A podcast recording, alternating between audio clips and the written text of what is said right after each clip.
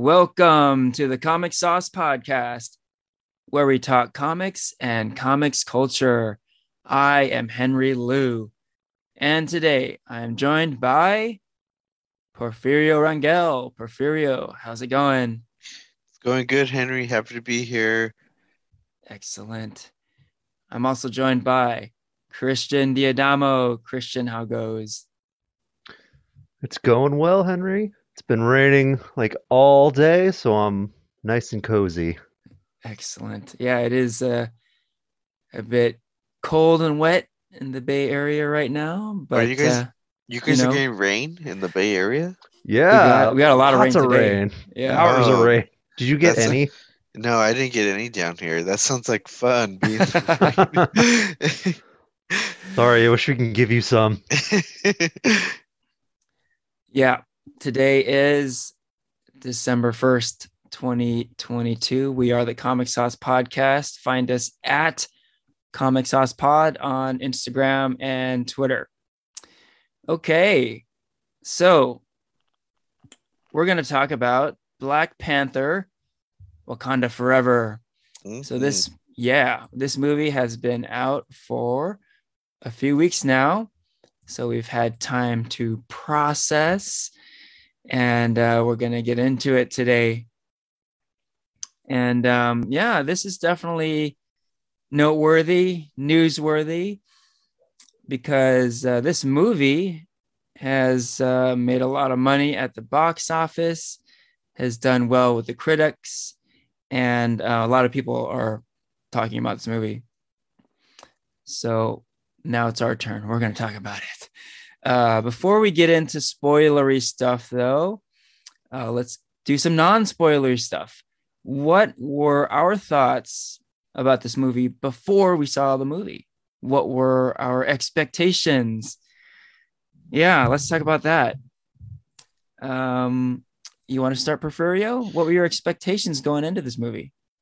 Okay, so you know, like let's just start off by having the conversation about like Chadwick Boseman's death, you know, Yeah, to the movie yeah. and how and how much that was gonna impact the movie. I think like when that happened, you know, us as fans were just, of course, like devastated and in grief over losing not just like a phenomenal character on screen, T'Challa, but just a wonderful actor. And I think like, you know, all of us were just wondering like what does that mean for the future of the franchise, you know? Yeah. And that's been kind of like, you know, just a lingering question, I feel like, behind every fan's mind going into the film. Like, are they gonna recast T'Challa? Are they gonna CGI him? Who's gonna be the Black Panther, you know? Mhm. And um I feel like, yeah, like honestly, I don't think any of those questions were answered until what San Diego dropped the trailer. W- w- Yeah. Were they were they the first San Diego Comic Con? Was that the first time the Wakanda trailer dropped? I believe you're right.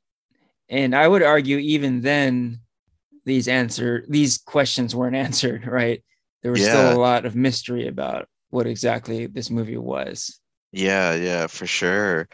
And so, like, let me, I'll start right there at, at that trailer, just because in one single day, I became like the biggest um, Namor fan, just because of the whole um, change up of his backstory of going from like, you know, like Namor, how we know in the comics, to having him have like a Mesoamerican indigenous background, um, played by um or Tenoch Huerta, and I instantly loved the choice and I loved the costume and I was so for it.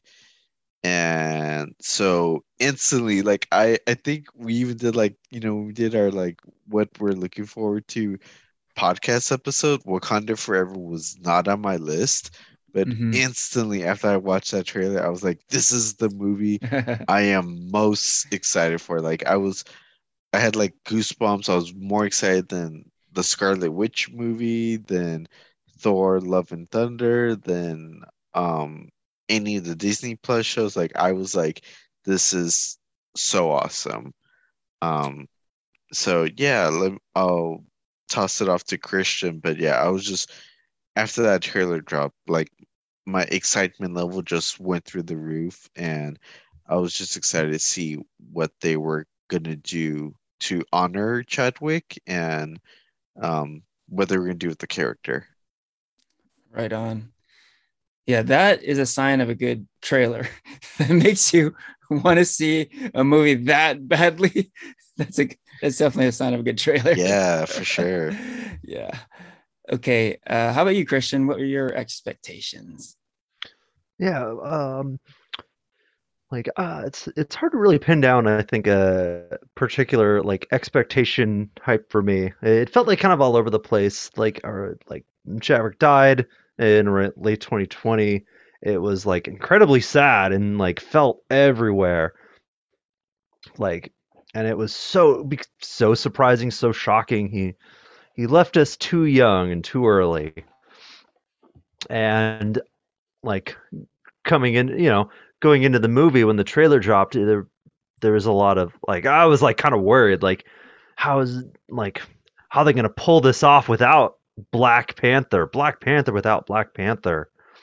I was like uh like I was kind of worried, but also kind of excited. I think Ryan Coogler is a great director who's made great work in the past. Um, even outside of Black Panther with uh, Fruitvale Station and Creed, I was like, yeah. like I've been a, I've been a fan of his. So I did I did trust him, and I think the trailer did bring I think a lot of awe to it.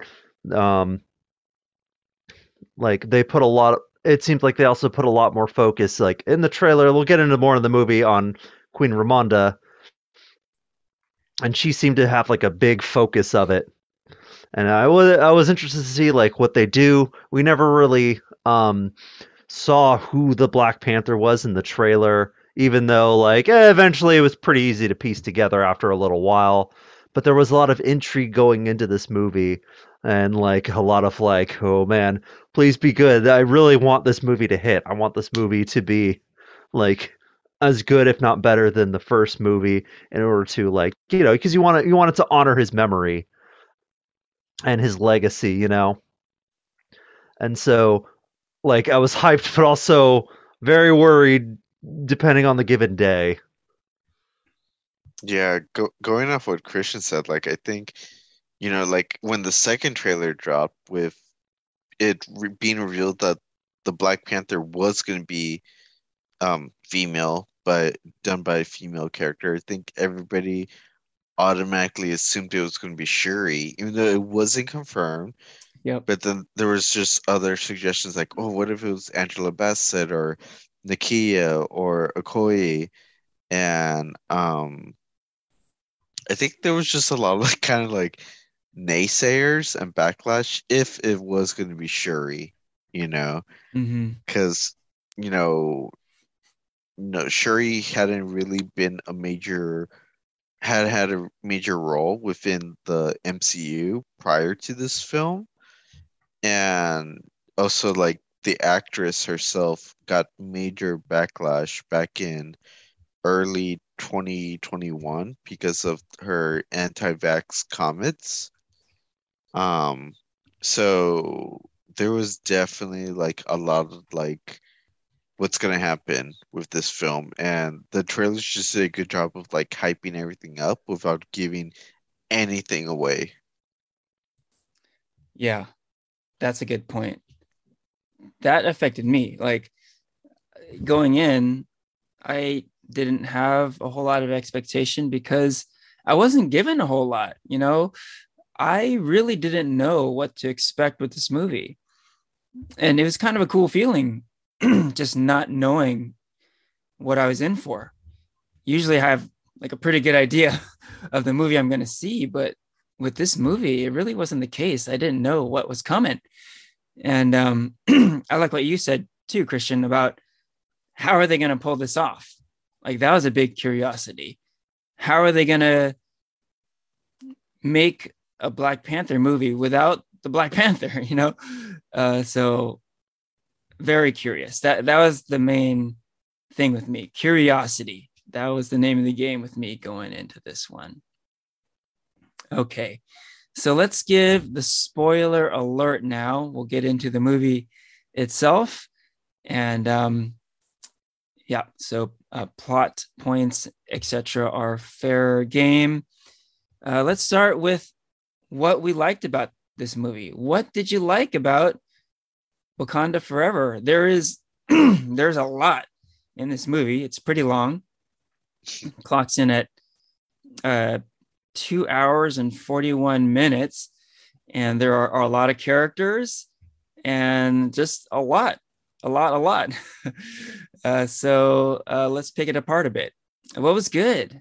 Uh, you want to start here, Christian? What did you like about this movie? Yeah, I, I think continuing off uh, what we've been talking about with um, Chadwick Boseman passing, and like how are they gonna do? How are gonna how are they gonna make this movie without him? And I actually really like the way they worked in the death of um, the Black Panther Chadwick and King T'Challa into the plot of the movie and how a lot of the movie kind of revolved around grieving over his over his death. Like I think of all the avenues they could have gotten, they could have gone recasting CGI things like that. I feel like this was the best way to go with with um, that that kind of untimely event.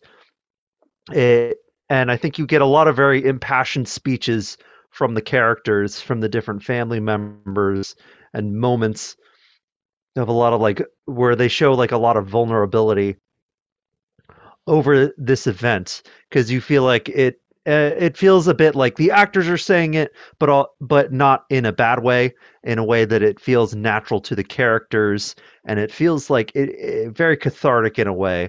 I think any scene that is honoring chadwick um, the scene at the very you know the very beginning when shuri's trying to save his life and it's like very very tense and then the the funeral scene and um very various different moments after like are all done like super well and i think like the like the big highlights of the movie Yeah, yeah, Definitely. def definitely agree. Like I feel like, you know, like r- right off the bat, I think the film opens up with um kind of like with with the the question in everybody's mind like what's going to happen to the character and that's like the first thing that gets addressed, which is like yeah. that um T'Challa is um he's dying basically, you know, and Shuri's like trying to like find a way to recreate the purple heart to the purple herb to um give to him. And um then yeah it just you know it opens up with i guess like you know like memory and tribute to chadwick like and but also like i feel like it gives like a little bit of like a grieving process for fans to just kind of like like take a breath and just like be like here like we're making this film for Chadwick um let's honor him let's do this first and then we'll get to the film you know Yeah. Yeah, I totally Mhm. agree with you guys. I think the way this movie handled Chadwick Boseman's death was uh you know, it was handled really well. And um just thinking back, it, it's like it really was an impossible task by. Ryan Coogler. I mean, you have to honor Chadwick's legacy, but and be you know appropriate and sensitive about it, but also you have to make a good movie and tell the story you want to tell and and make the story work. And it, it's it's so difficult because you know um you know a, a problem with uh, with movies sometimes is a, is a major character death. You you want to see the character. You, to have a major character die off screen is like oh man like it's it's kind of a no-no right? Because you know a major character you you, you you're supposed to see them die you to feel the impact.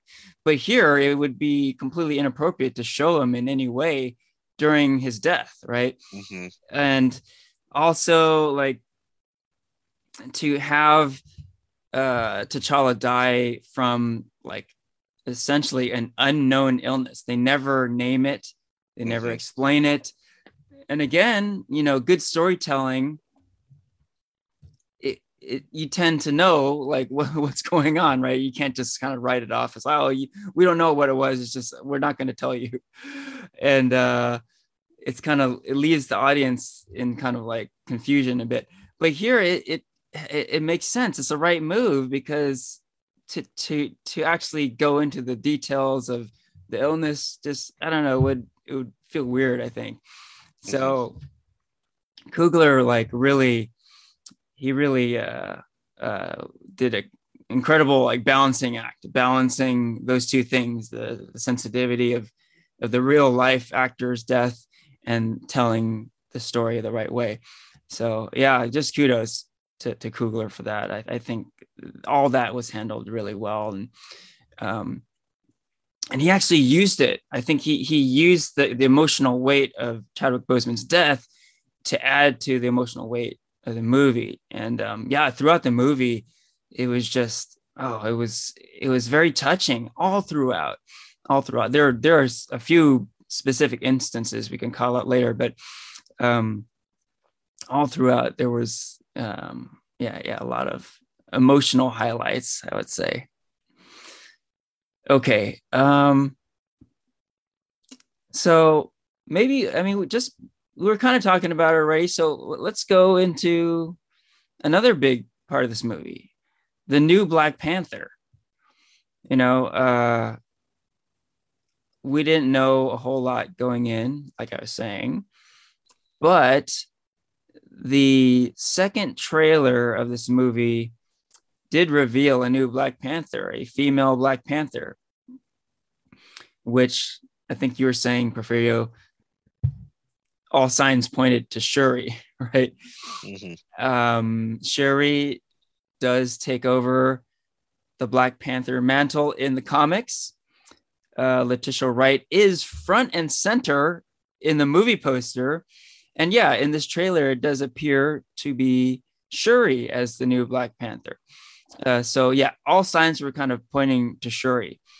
Um, I was curious because I knew so little about this movie. I was wondering if all that was sort of like um, a misdirect, and they were gonna like pull the rug from under us. Um, so again, you know, we, we gave the spoiler alert, but uh, key plot point here: it was indeed Shirley, uh, Shuri, Shuri. not Shirley, Shuri, uh, as uh, the new Black Panther, right? Um, so, what did we all think about this? You know, was it a surprise in any way? I'm guessing not, but uh, was it a surprise? What were your feelings about uh, Shuri taking over the mantle here? How about you, Porfirio? What did you think? Yeah, so for me, I, you know, I think we we all said it like none of us were surprised that it was Shuri. I think it just storyline it made the best sense. Um, but I was yeah, I was I I didn't enjoy the choice. I wasn't the biggest fan of um Shuri being picked to be the Black Panther. I really kind of wanted it to be Nakia, and um, I just didn't think it made sense to have Shuri do it. Like I know in the comics, she Shuri has picked up the Black Panther title before, but just right now in the MCU, it just didn't make sense. Like she's always been like the support, the side character, the tech person, you know. She's never, I at least to the best of my knowledge, she has like no um fighting background, um no combat background, and like and then yeah, she's like thrown in missions with Okoye, and um you know she's just i think we'll go back more into this later but you know she's just a child with so much anger and hate and um and she's still processing grief you know and yeah i just i would let me just say like to kind of i guess like summarize everything i said like i was just not sold as shuri as the black Mhm. panther Got it. How about you, Christian? Um, I think I liked her a little more uh, as Black Panther. I th- like. I, I really liked her arc in this. I thought um, it, it's, I guess, more credit to Ryan Coogler, like, because a lot of times uh, people write like characters. They might write certain characters as side characters, certain characters as main characters. Mhm. Um, and so, in in order to move a side character into that main character position is probably really, really tough. Imagine it was a tough time. Not every character can really transition into that main character role, um, especially in uh, like many Marvel movies. I don't know if uh, like we could watch a movie about Ned from Spider Man, you know. But uh, I think uh, Shuri was. I thought Shuri's uh, character, like push into the forefront, was actually done pretty well. I think um, it's a way to express like a lot of the grieving for the death of Chadwick Boseman. She tr- and I think her being the more techie type character, she's very logical, not very traditional, and you know we see her try to save uh, T'Challa, but it fails, and that's like a big failure that she like internalizes. Hmm yeah. and that may, she's really young. And so that that of course makes her really angry. And like i think the movie does well into like incorporate a lot of that grief and anger into like her arc and how she approaches namor and talokan throughout like the movie and different parts of the movie. And like uh, like how does she get the black pan- like how how she becomes black panther? I will say like uh, as, as i guess a little aside i do think that happens a little too late in the movie um, but we'll we can get into that later because it's more of a negative but back to the positive um, i did like her arc as a main character um, would i see shuri as black panther going forward black panther 3 next avengers several cameos uh, that remains to be seen. Uh, I'm not 100% sure I'm sold in that regard as far as the franchise moving forward. But I will say for this movie, I, I actually liked the change, and I, I actually liked her in the in the role. Although having Nakia or say like Okoye or something, uh, you know, I that might have been a little better as far as like the combat prowess of the the superhero. You know. hmm Yeah, that's a good point. The, I suppose, more obvious choice would be Okoye or Nakia because they have done fight scenes previously. And Shuri has always been the guy in the chair kind of person, right? Literally in the first Black Panther movie, it's T'Challa, Nakia, and Okoye who go to Korea and they have this huge fight scene against Claw and his henchmen. And it's Shuri who's back home in Wakanda, you know, at the console, right? Uh, so, yeah, logically, it would make more sense for one of those two characters. Um, but kind of like what you're alluding to, Christian, if you're going to have a story of Shuri becoming the new Black Panther, I think this is this is the way to do it, right? I think Coogler did a good job in rolling this out. It was the reluctant new Black Panther. Shuri is not a fighter. She doesn't even want to be the new Black Panther. She kind of even doesn't even believe in Black Panthers, right? She's very like non-traditional and Mhm. she's like, well, why don't we even have to continue this tradition, right? Um, so when when things start to change, um, it becomes pretty powerful when she actually takes the mantle. Oh, I would also add that uh, I think maybe it was you, Porfirio, who was saying who was saying she's got this anger in her, right? She shouldn't be a superhero because she's very vengeful, right? Um, and she's young, she's a kid. Um, th- there are all kinds of reasons why she shouldn't be the new Black Panther, and I think Coogler does a good job in telling the story of of that of that person, the reluctant hero, right? Um, time and again, uh, great superhero characters are characters that don't necessarily want to be superheroes, like someone like Spider Man, right? Um, they're they're put into that position through extraordinary circumstances, um, and uh, at the end of the day, they might prefer to be sitting at home, you know, mm-hmm. not out there fighting bad guys, right?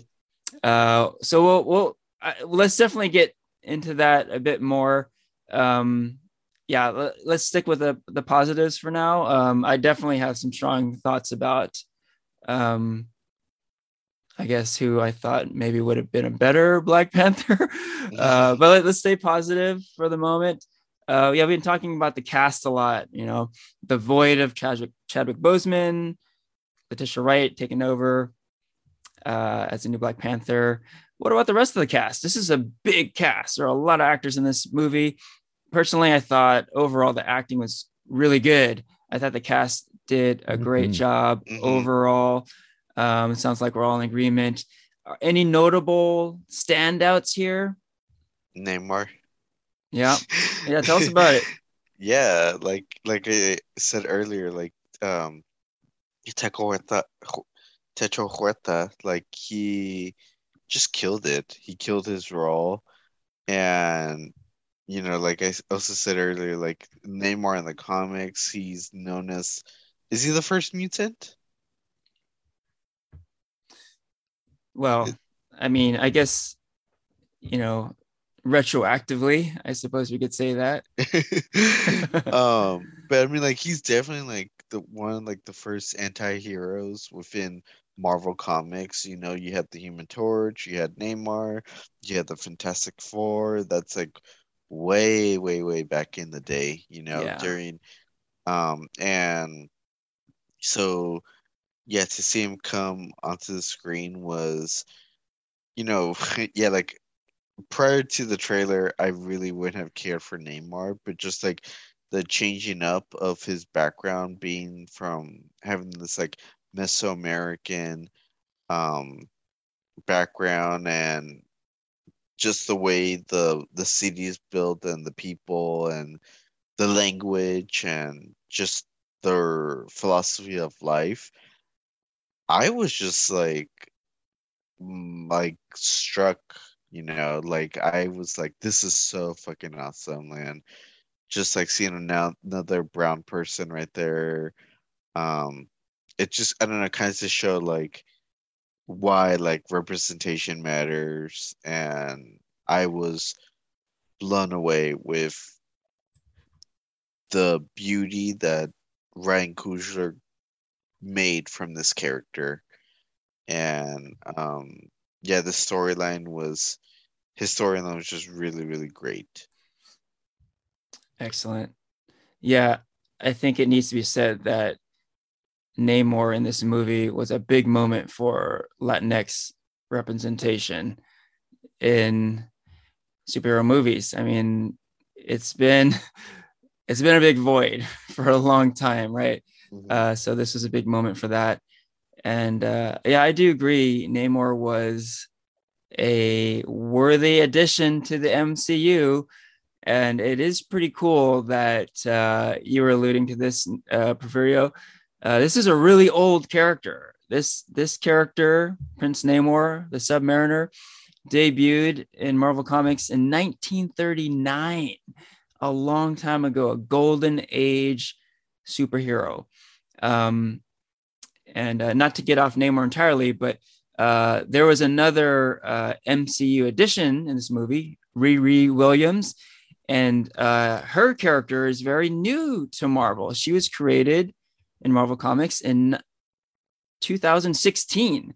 Uh, so that that alone is super cool. Like there's a super old Marvel character and a super new Marvel character, both making their MCU debut. And I enjoy both characters a lot in this movie. Um, and uh, yeah, uh, the the take on Namor, even though he's a really old comic character, completely reimagined, fresh take. Um, they they changed this up a lot, you know. Um, uh, his home is t- technically uh, not named Atlantis, but it, it's it's still Atlantis, but it's it's not any Atlantis that we're familiar with in the comics or anywhere really. Uh, it's a whole it's a whole new ball game here. Uh, so yeah, a really fresh take on Namor and his homeland. Um, uh, how about you, Christian? What, what are your thoughts on uh, on Namor? Oh, I also really like Namor, the boy without love. Yes, I did think it was a, a really fresh take. Um, I like that.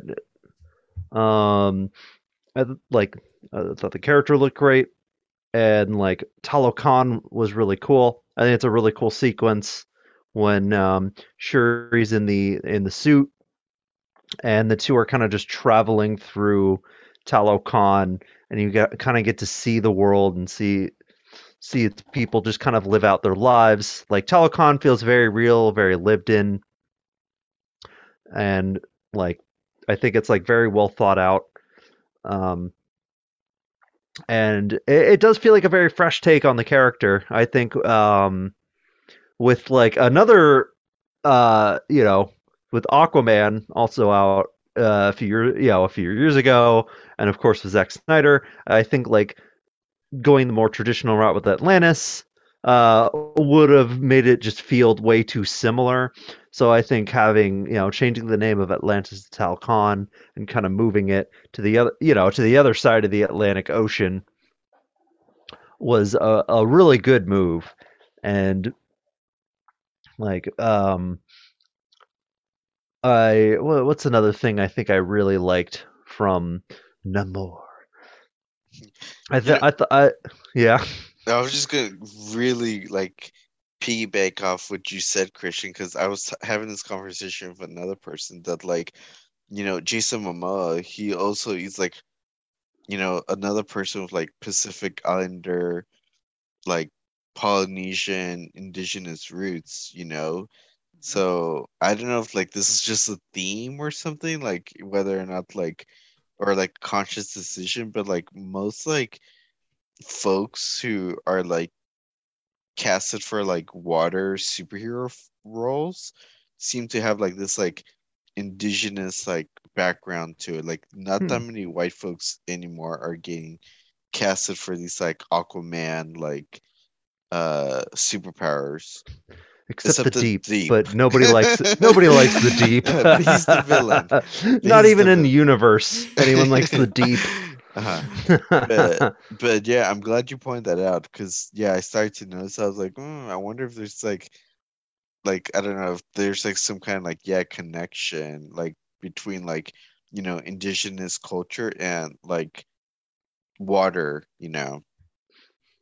Could be. I th- I think they used uh like the way they used indigenous culture really well. I did. I, I enjoyed this like flashback scene where he kind of goes through his history mm. and how he when he rises back above the water he kind of uh like he's you know he sees like uh, like people kind of capturing people for like slavery and then he like kills you know he kills them and burns them down and that's how he gets his name. And like down, i thought that was really great. down I, with the colonizers. Yeah. Right. And like you really get to see like who he is. Like i think um for Marvel villains, he definitely is, is is like one of the better ones, and he's really a character I hope to see more of in the future. You know, mm-hmm. whether he's a hero or a villain, we'll see. But that that's the great thing about about Namor is that he can kind of fill a lot of different roles in that section in that field. You know. Mm-hmm. Yeah. Yeah, that's a good point um, about Namor being a great villain. I do agree; he was a great villain And um, I think, like the Killmonger character in the first Black Panther, uh, Ryan Coogler did a great job fleshing this character out. He gave Namor a lot of screen time. He gave him a lot of backstory. You really get a sense of who this guy is, why he does what he does. And while on one hand, he's villainous, on the other hand, you know, you, you kind of understand why he does these things. And um, there are certain points of time where you're kind of like, I'm kind of on Team Namor right now, you know, and and you really you really understand his motivations, right? Um, oh, hey, speaking of which, um, I know that when we all went to see the new Doctor Strange movie, for you, Porfirio, it was a Scarlet Witch movie Mm-hmm. more than the Doctor Strange movie. I'm curious for this one, were you in that same uh camp where you're like, oh, this is to you like a Namor movie with a back plan- a, a Black Panther like, background to it. Um, yeah, I guess I would agree to that point. Like, I know, like, you know, like similar to Scarlet Witch, I wouldn't consider Scarlet Witch or Namor to be like the villains of these films, as opposed to like using words like anti-hero. Um, but like, yeah, for this movie, I just saw like, you know, you under like what you said, Henry. Like, I understand where Namor's coming from, that anger, the that he's just doing this for protection for his people, similar to I guess like Michael B. Jordan, Killmonger in the first Black Panther film, and um, I guess the only way I'm I'm saying this is because you know just as a fellow Latinx folk, like I just related to Namor on that level, and I just Mm. appreciated that representation. And so it's kind of like, you know, like similar again to like Scarlet Witch, like I'm on your side, like no matter what. Right on. Okay, so we're all kind of in agreement that this is a a fresh new take on the Namor character, and um, yeah, a lot of kind of unexpected aspects came out. Now, was it a little too fresh? Now, in my mind, this character, this movie character, was vastly different from the comics Namor, right? Um, we talk about this a lot on the podcast how faithful a movie is to its source material. Um, was the Submariner in this movie not faithful enough to the comics? Any thoughts on that? How did you feel about you know the differences in the character? Well, besides the race change, I think Namor was very on par to how he's portrayed in the comics, you know. He like he, he could easily just like yeah, like submerge Wakanda if you wanted to, you know.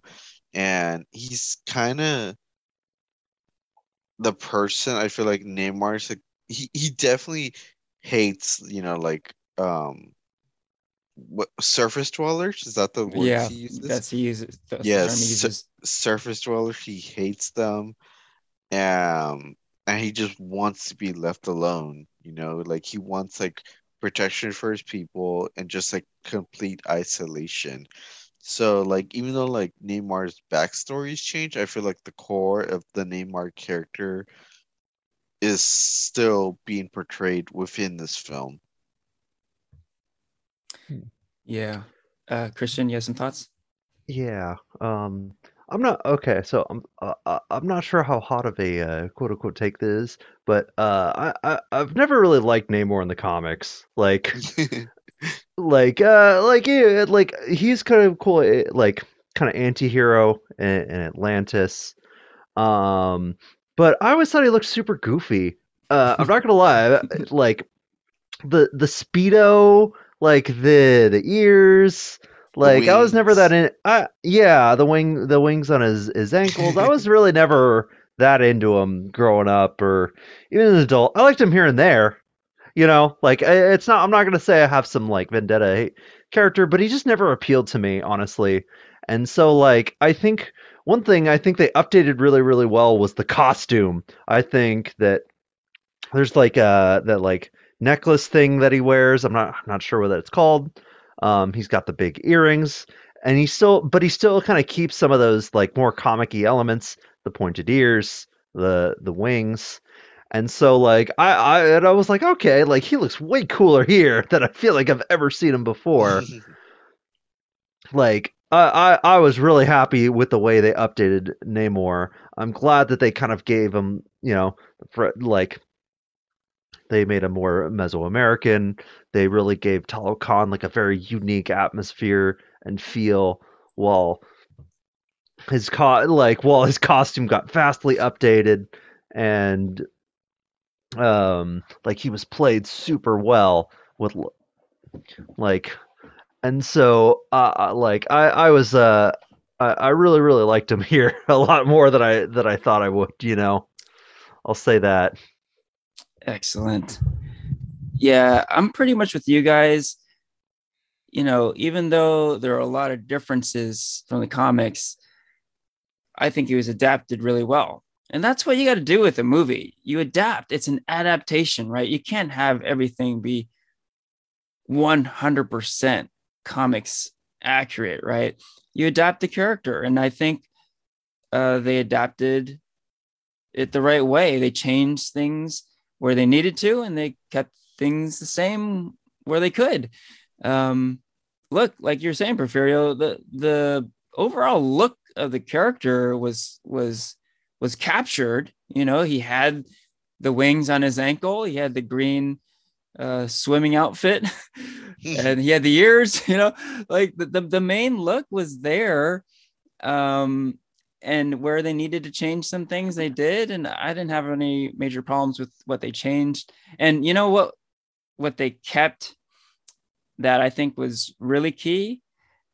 The fact that namor is a complete badass motherfucker you know like in the comics you can't fuck with this guy. He he fights all of the fantastic four. He fights all of the avengers right? And um kind of what you're saying christian he looks goofy it, it, it was always frustrating to me. Like this goofy dude is like beaten down like the Fantastic Four all by himself.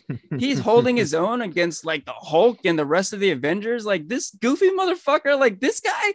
And it was almost frustrating.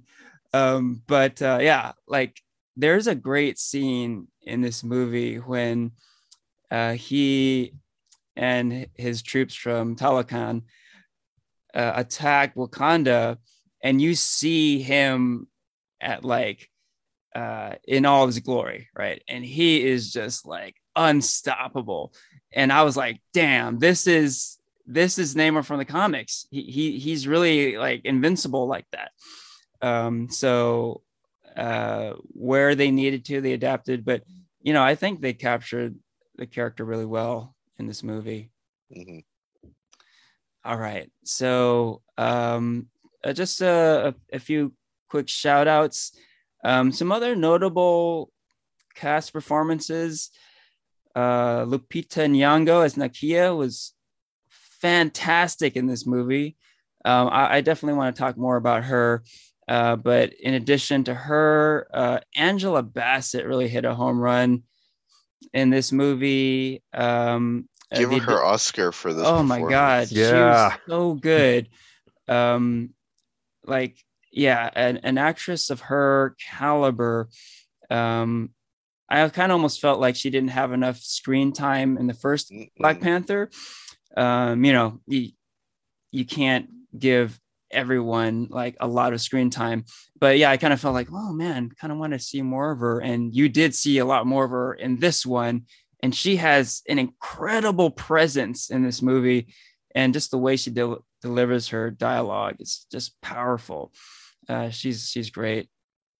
Um, yeah the newcomer uh, dominique thorne as riri williams. I thought she was really great. Um, yeah kind of a, a welcome change uh, to uh, our core group, right? The, the the the Wakandans. We get to see an African American character, and she's really funny in this movie. And um, yeah, uh, definitely makes me want to see the Ironheart TV show that's upcoming. Mm-hmm. Uh, definitely can't wait for that. Uh, so yeah, I thought it was it was cool to see such a different character from uh, the the Wakandans in this movie. Um, she could easily be just sort of like a Shuri clone, because let's be honest, she's like uh, a black girl tech genius, right? Shuri and Riri are very similar in that regard, um, but in this movie, uh, you you see the differences, and um, because of that commonality, we see those two characters, Shuri and Riri, really bond, and that was really cool to see mm-hmm. too, mm-hmm. right? Yeah. Okay, so uh, let's get into Nakia a bit here, um, and this will be a nice little segue from like, in my mind at least, the the positives to the negatives, because like I'm saying, uh, Lupita Nyong'o is so great in this movie, and she doesn't show up till like pretty far along. Like you don't see her for a long time. I'm telling you, when she shows up on screen, I, it was like wow, like this is what I've been missing. You know, it was uh, it was honestly kind of like a build up to her yeah. appearance. You know, yeah. like like uh, Angela Bassett shows up at a school Mm-hmm. And I feel like everybody's like, "Oh, I know where you're going. Mm-hmm. I know mm-hmm. where you're going." And then when they actually show her, it's just like, "Oh, finally!" You know? Yeah, yeah. She's got this great new hairstyle. She looks uh-huh. great, and it's just like this, this like shining light appears, and um, man, okay. So let's just cut to the chase here. I 100% think she should have been the new Black Panther. Um, Ditto. Uh, like, yeah. look, like there's there's been a history of of what she's done, and she's she's done combat scenes. She's fight trained. Um, so the character is sort of it, it makes sense for her to to take on the mantle from that perspective. But I'm talking also just from like a, a casting perspective, you know, uh, look, this is a major motion picture. This is a big time Hollywood movie, right? And for a big time Hollywood movie, I think you need to have a movie star starring in your movie, right? And I love Letitia Wright. She's great as Shuri, the tech genius sidekick emphasis on sidekick. Uh, but I, she just doesn't work as a movie star. You know, this is a big budget Hollywood movie, and I mean, maybe this is kind of an old school way of thinking, but I just really feel that a movie like this, with the weight of it, with the budget behind it, behind it, the epicness of it, you need to have a movie star to lead the way Chadwick Boseman 100% was that person for Black Panther 1. Black Panther 2, it was missing. There was a void. There, there wasn't a movie star leading the way. Now, it's it, I I thought it like I was struggling with this because I was like, man, am I just thinking in in too antiquated a way? Um, maybe I should just kind of go with it. So I tried to just go with it, and you know, like I've been saying, I think Ryan Coogler and Letitia Wright did the best job they could do. But the fact that Lupita Nyong'o was in this movie and was so good in this movie and just had the look of a movie star and had the look of a leading character that that took away from it, right? Because if it's like, well, if there's no other choice, then we're just gonna go with Shuri and just let's just ride this out. But literally, a better option is standing right next to her you know? So like i can't help but think damn like why couldn't they why couldn't they have made that movie all right? Um we'll get into the final analysis later and but yeah i'll say right off that i did enjoy this movie um but i'm thinking it could have been so much better if it was nakia there's a shot of Lupita on the beach and the sun's on her. And like dude i was i was like it took my breath away. I'm like my god that is a movie star. That's the person that's the person who should be leading this movie. So 100% um, i think nakia should have been the new black panther instead of shuri. Uh, what are your guys' thoughts on this? Hmm. Yeah, I, I definitely see where you're coming from. Like, um, and I think like you know she, uh, I guess we've already given the spoiler warning. You know, like of course she was she was raising King T'Challa's son, T'Challa, uh, in Haiti, and that's why she was kind of fairly absent from the plot, especially at the beginning of the movie. Um, but of course, she she would be the queen of Wakanda. T'Challa was the king, and Nakia is the queen.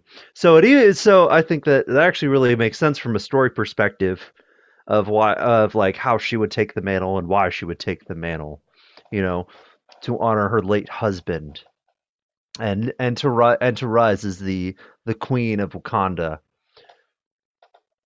So like, and so I see where it's there, and she does have like like the really cool stealth action sequence where she like sneaks in, and I thought that was really cool. I like, I do agree. I think she would have made a better Black Panther, and like it would have really helped the action as much as I did like um Shuri's arc as kind of the one dealing with the grief for it. Um, I want, I wonder, like, I, I think that was a great way to, I think, or Shuri's arc was a great way to kind of really, really show the grief, and that's probably, I think, where Ryan Coogler had the idea, you know, because I imagine it was really hard to figure out, like, okay, who's going to be the main character and how am I going to do the arc? These are all, you know, what, how, who, and that probably was the best idea and like the maybe the first idea he came up with but i think it, like i could really like see nakia as the black panther with the avengers you know like fighting alongside them and having like a really cool action sequence you know? You so i do think she was underserved in the movie. It would have been great if the, she was there more you know? Yeah, I echoing what both of you guys said. Like, I think Nakia, like, she was one, yeah, the most logical sense, or the fan favorite to be the Black Panther. Um, I just the only, I guess, like reasoning I could, I I can understand like why she wasn't the Black Panther is just because um you know like just comparing to her uh beliefs like in the first Black Panther film like she doesn't want to be like in like constrained by like the responsibility of having to uh watch over you know Wakanda or anything she kind of just wants to go rogue and um help out like not just Wakanda but outside the borders, the people outside the borders, you know. And I feel like anyone who's the Black Panther would just, you know, is like the person, the protector of the country. And so just on that like character analysis, I think that's probably the biggest reason I feel like why um Ryan didn't choose her to be the Black Panther. good points for sure on both of your guys' end. Um, counterpoint though, like I think the reasons why she wouldn't be a good Black Panther are kind of the same reasons why Shuri ultimately was a decent choice because she's kind of uh, like a reluctant Black Panther, right? She she would rather not be be doing superhero stuff, right? That's why it, it, it ultimately it be it makes for a better superhero, the reluctant superhero, right? And also kind of a counterpoint to what you're saying, Christian, like um I kind of lost my train of thought there, but there's so much there's, there's so much here. But uh I'll get back to it. I'll get back to it. Um I think with uh oh man, I totally lost it. I'll, I'll come back to it. Uh-huh.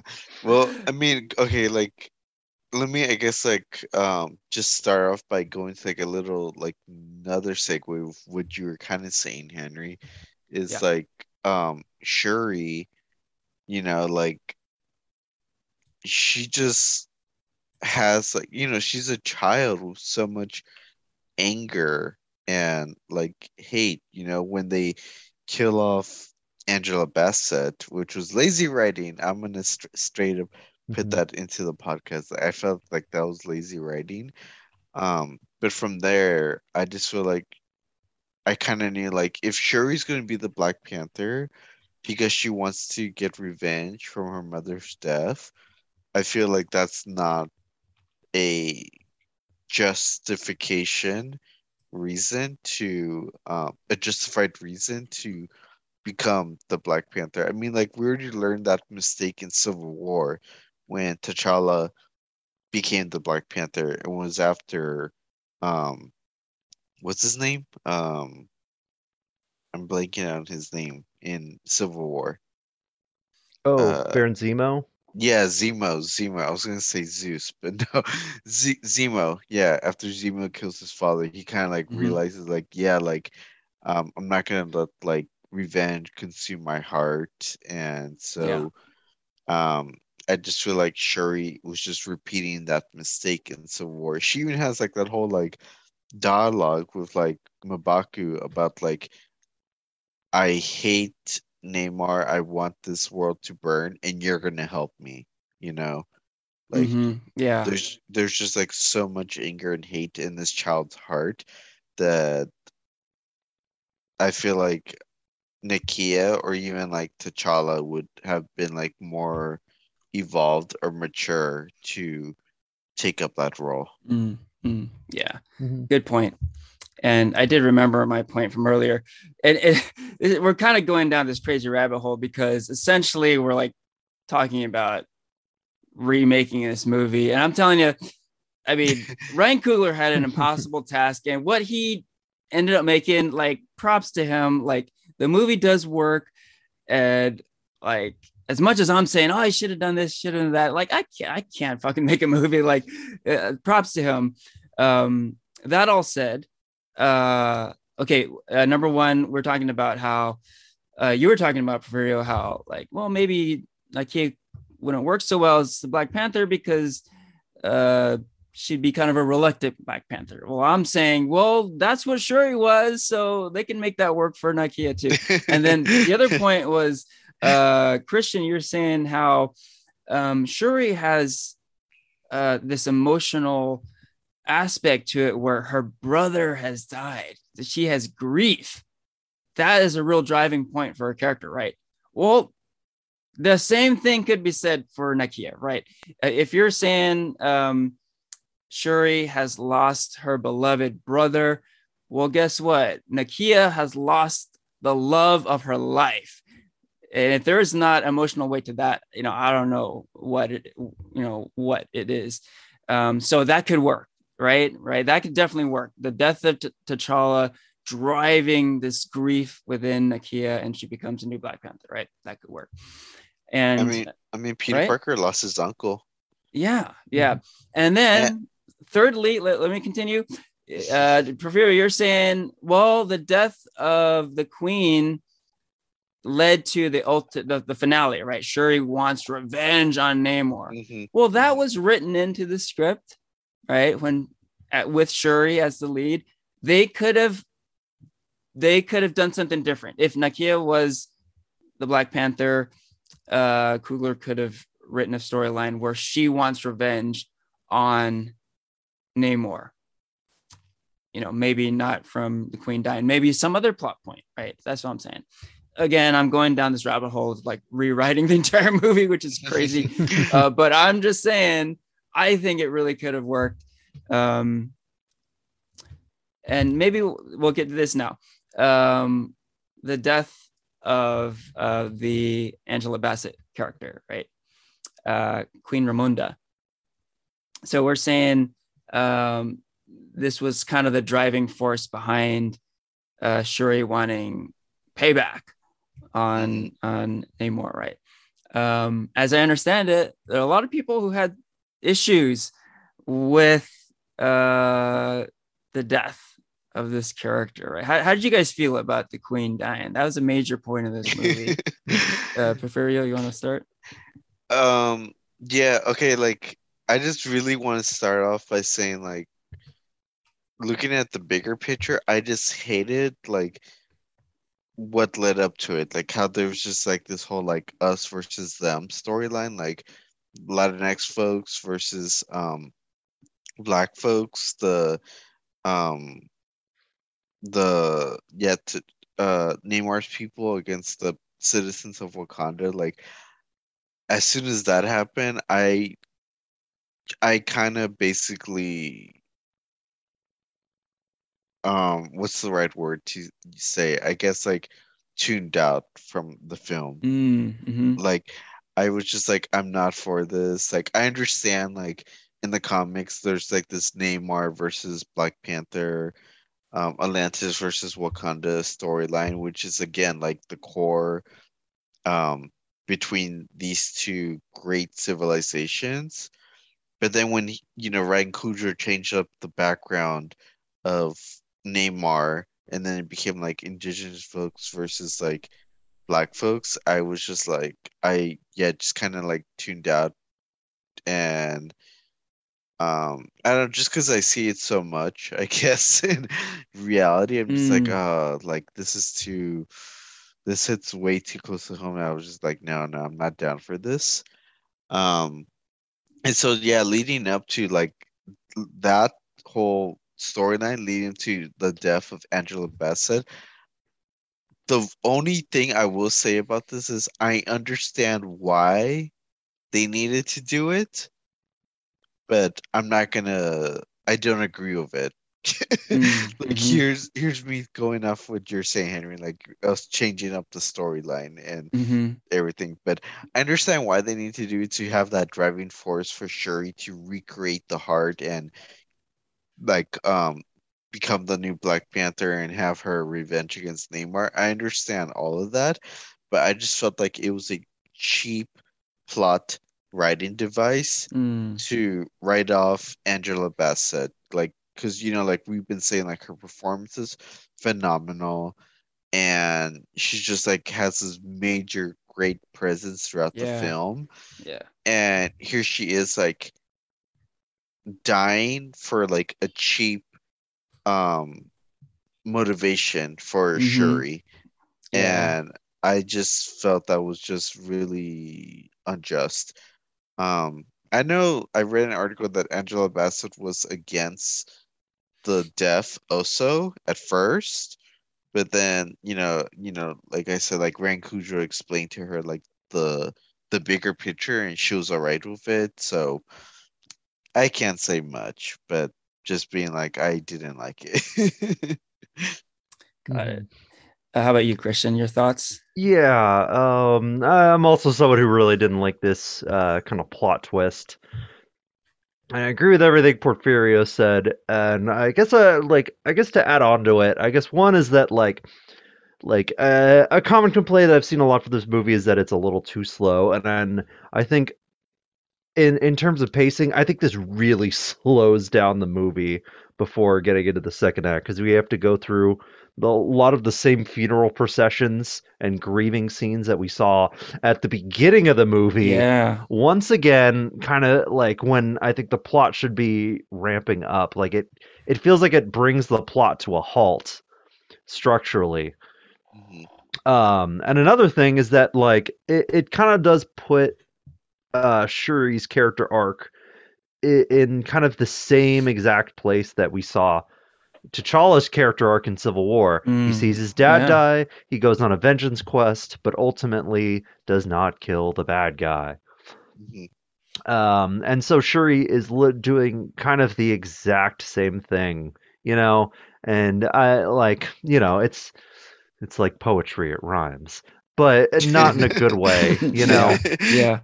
I, I I feel like you know it does feel lazy, and it feels like a bit of a an easy way to ramp up the stakes when to be honest, I think if she was just in a coma, incapacitated, the the same idea would have been um, put across. Namor attacked uh, Wakanda. You know, you know, he put the queen in danger. The queen's in a hospital bed, and sure, he's still really angry about what happened. But it, it doesn't slow down the plot, and she would still take up the mantle of Black Panther because Namor is just that powerful, and that's the only way to defeat him. I think the same point would have gotten across, and it would have sped up the movie. It would have, it would have cut like a good like ten minutes out, and I and you could still have that uh, you know that great scene with Killmonger in the spiritual realm, you know, like Mm-hmm. Mm-hmm. and, and like yeah, I I really didn't like this part of the movie either. Yeah, solid points, both of you guys. I 100% agree with you guys. Um, not much to repeat, really. The only thing I would add is this you know, we've been talking about seeing the same thing over and over again. Yeah, I really got that sense. I mean, look at the history of this family, right? In Civil War, King T'Chaka is killed. And then we get to uh, the first Black Panther movie. In the uh, ritual combat scene between T'Challa and Killmonger, T'Challa is seemingly killed there. And, you know, Wakanda is already mourning the death of T'Challa back then. There's a scene with Ramonda and Shuri. They're like in tears and they like are, are, are completely heartbroken, right? So they've experienced the loss already. Well, plot twist T'Challa is not dead. And there's still the heart-shaped herb, and they save him. Uh, so he's he's he comes back. But wait, in Avengers Infinity, Infinity War, he for real dies. Thanos kills him with the snap. T'Challa is dead. For five years, he's dead, right? Oh, wait, but they brought him back to life, so he's back. Um, and then uh sadly, Chadwick Boseman passes away in real life. So T'Challa is for real dead again at the beginning of this movie, Wakanda Forever. And then on top of all of that, they kill the queen. I mean, what the fuck, man? Like, yeah, like it's just too much. It's just too much. Um, so yeah, just just emphasizing emphasizing the points you guys have already made. Uh, it, it was too much. I like you were saying, Porfirio. I understand why they did it. And I would add too that it was a surprise. Like I did not expect it. Kind of like um it felt a lot like uh the Aunt May death mm. in uh in No Way Home, right? Mm-hmm. Definitely a surprise and, and shocking.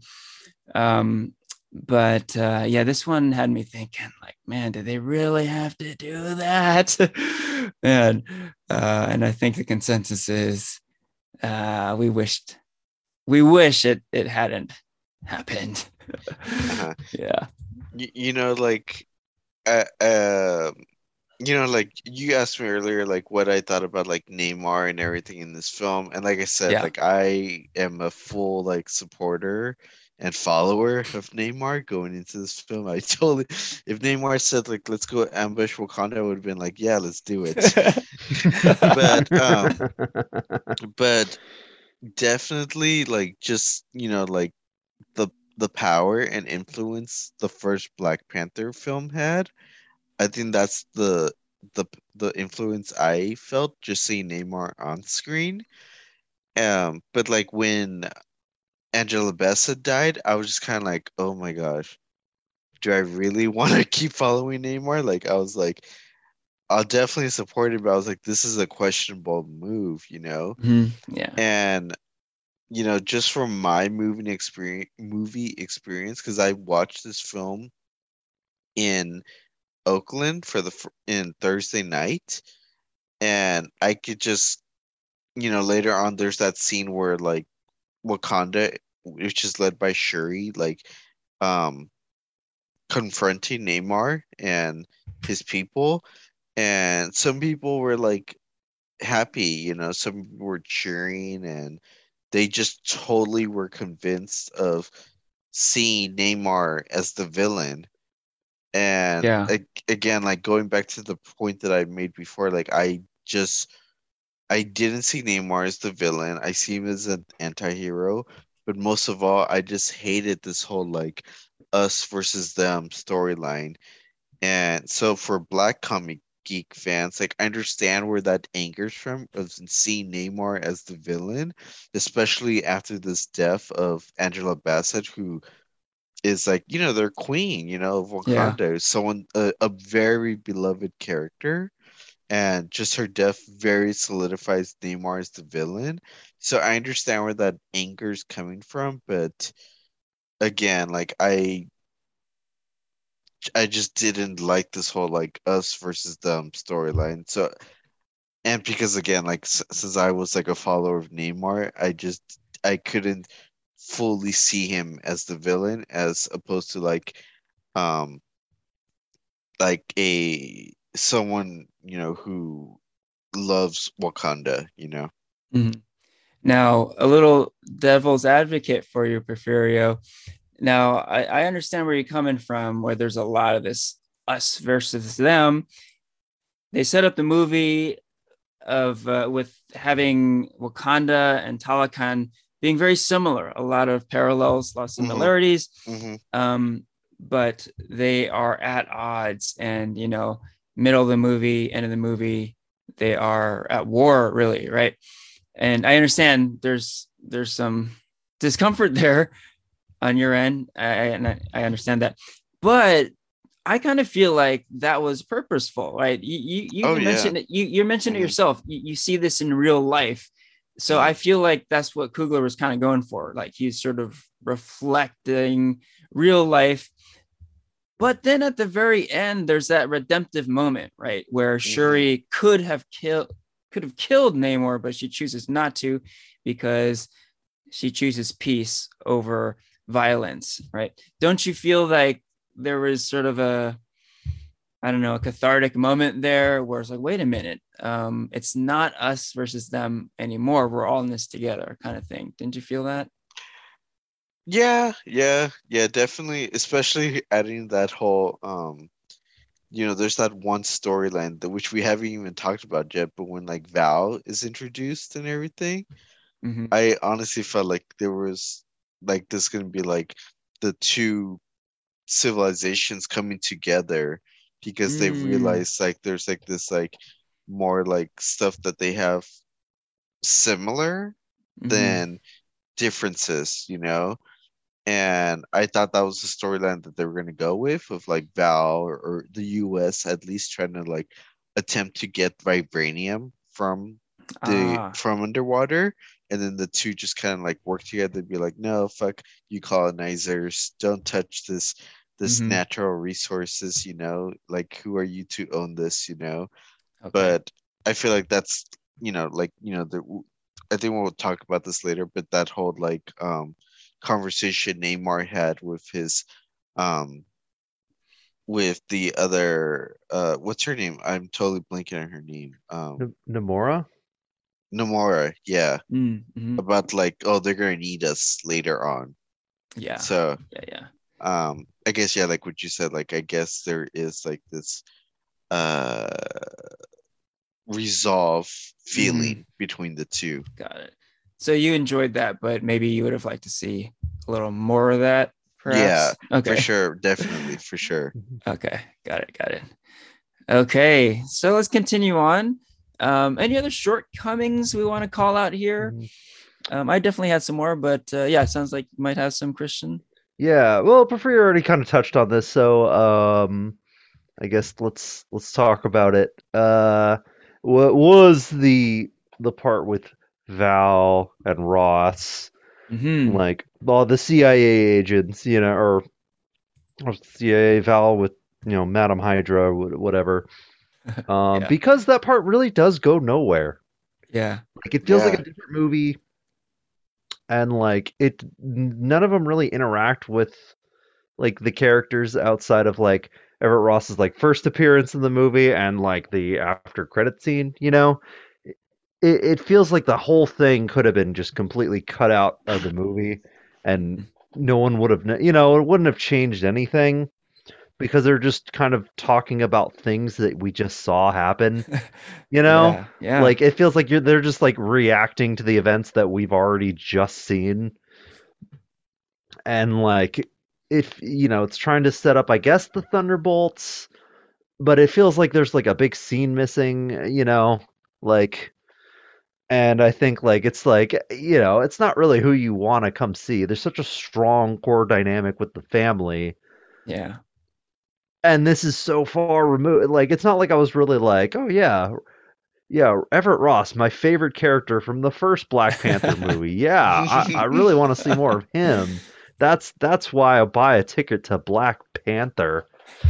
And like, you know, I thought he was fine in the the cameo to point him in the right direction, but I feel like that should have been it, you know? Like it feels so tacked on and it's Mm. so boring. I don't care that they were married. I don't care about these characters. Yeah, that's a good one. I think you summed it up really well. Um, the uh, the Everett Ross character.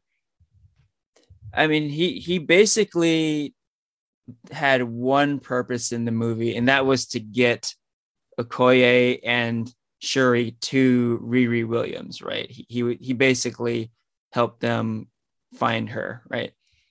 that could have been a cameo, right? That could have been one scene. Hey, there's the guy from the last Black Panther movie. He does that one thing. That's it. Like that would have been mm-hmm. good. And then with the Val stuff, I think Val could have been like a second post credit scene. You know, like she had nothing to do with the plot of this movie at all. Like Ross was barely part of it. Okay, he he kind of helped move the plot along to get them to Riri. Okay, done. Could have been a cameo. Val, nothing, right? She added nothing to this movie.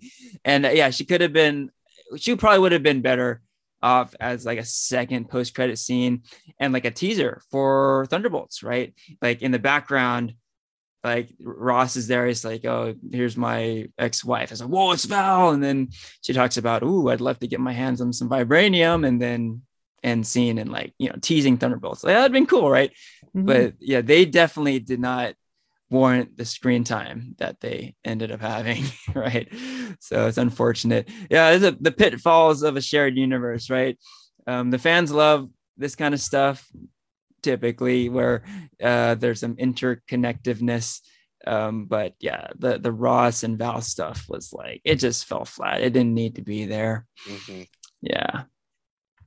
Okay. Um, yeah, maybe just spitballing a bit. Um, yeah, we've talked about uh, the ending of the movie a bit. Shuri versus Namor.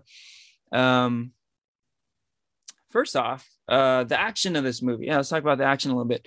Um, I thought the action was, I don't know, a little lackluster. I wasn't really blown away. Um, I did, I did enjoy the scene in Massachusetts um, when it's Okoye, Riri, and Shuri um, first escaping the FBI and then doing battle with the people of Talokan. I thought that was cool. An exciting s- chase scene and then an exciting battle scene. But um, like many MCU movies, the middle action scene is far superior to like the final battle, right? I thought the final battle was kind of weak. And um, yeah, and and just kind of specifically when Shuri takes on Namor, there's a big logic error moment in this scene. I think I brought up brought it up to you guys, but uh, the Wakandans' plan is going like right on schedule. They have Namor trapped inside their ship. He's all um, dehydrated, right? So his powers are dampened, and everything is like going according to plan. Um, but then the ship goes down and they crash land on a beach, right? So it's on the beach where Shuri and Namor do have their final battle. And I don't know why it was decided to do this, but um uh on the beach, it's like Shuri's point of view where she's dazed, like the ship has just crashed. It's just, she's dazed, it's kind of just not sure where she is exactly. And then from out, out of nowhere, Namor attacks her, right? Um, but it's it's still the dehydrated Namor, right?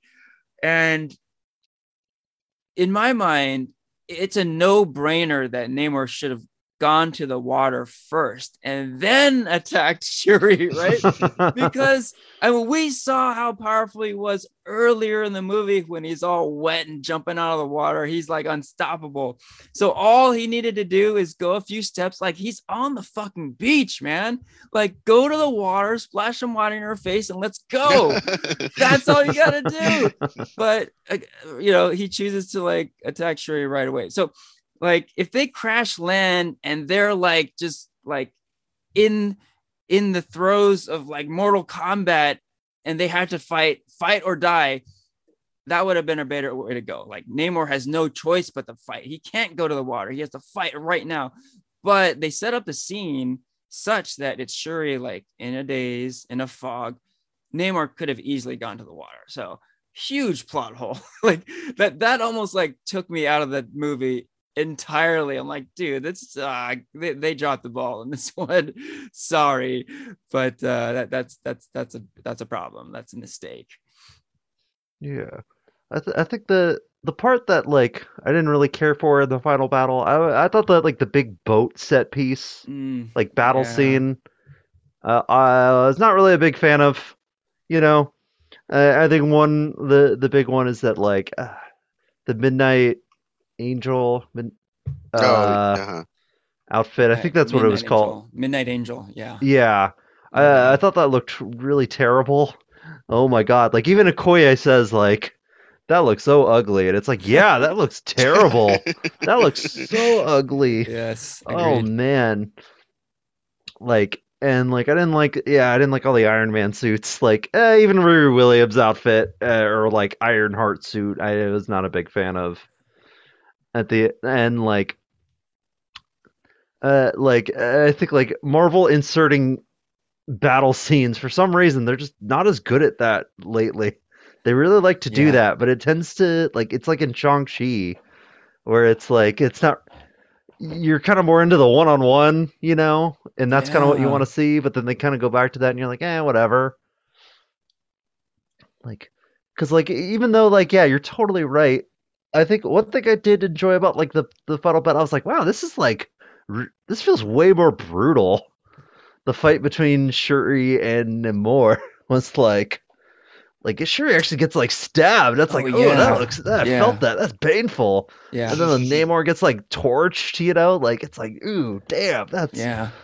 oh ah Yeah. And then he gets uh, one of his wings cut off his yeah. ankle. That was pretty brutal too. And I and I like that brutality, but then it uh, you know like but then it kind of goes to your typical Marvel fare on the boat, and I was just yeah. that's the part I really checked out of. I didn't really care for that. Yeah.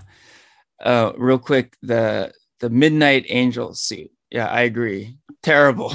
oh my god, the thing is just ugly as hell. And um, and you're right. You know, like we've seen Iron Man enough in the MCU, and you know, I love Riri Williams, so I'm not gonna take her out of the movie. Uh, but you, if you're if you're already having one Iron Man suit in the movie, like that's enough.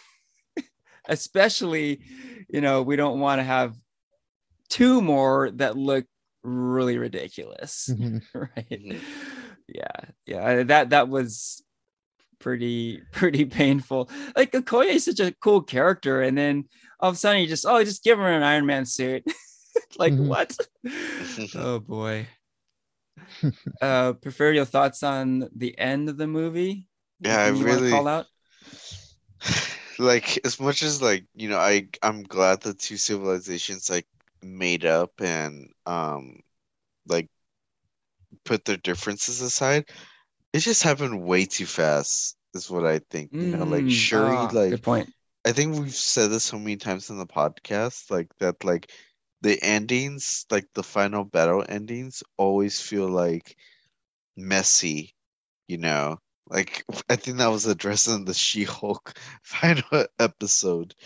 And um this unfortunately follows that same pattern you know? Like namor and shuri fight it out and then right as like shuri's about to like take out namor like she has like this like epiphany and sees her mother and her mother's just like, "Oh, remember who you are," you know.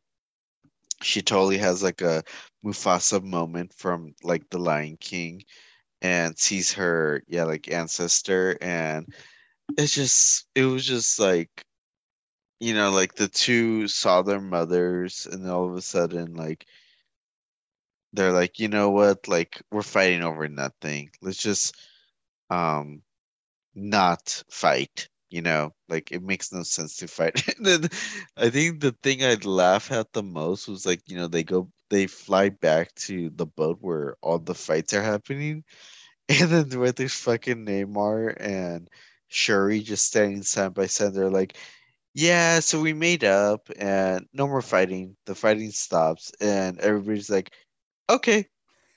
Like after so many people lost their lives and died, you know, and got injured, everyone's like okay with it, you know. Yeah. And it's just like, okay, so then why were you guys fighting then in the first place? Shuri, you were upset that you were angry that he killed your mom. And Namor, you were angry that he killed like a citizen, you know, like like so so many other people died because of it, and here you guys are like being like we're BFFs now. It's just I just felt like that whole like resolution just happened way too fast, and I was like, yeah, I just was not here for it. Mm. Mm-hmm. That's a good point. It did kind of turn around pretty quickly Yeah. at the end there. Like, you had something to add, Christian?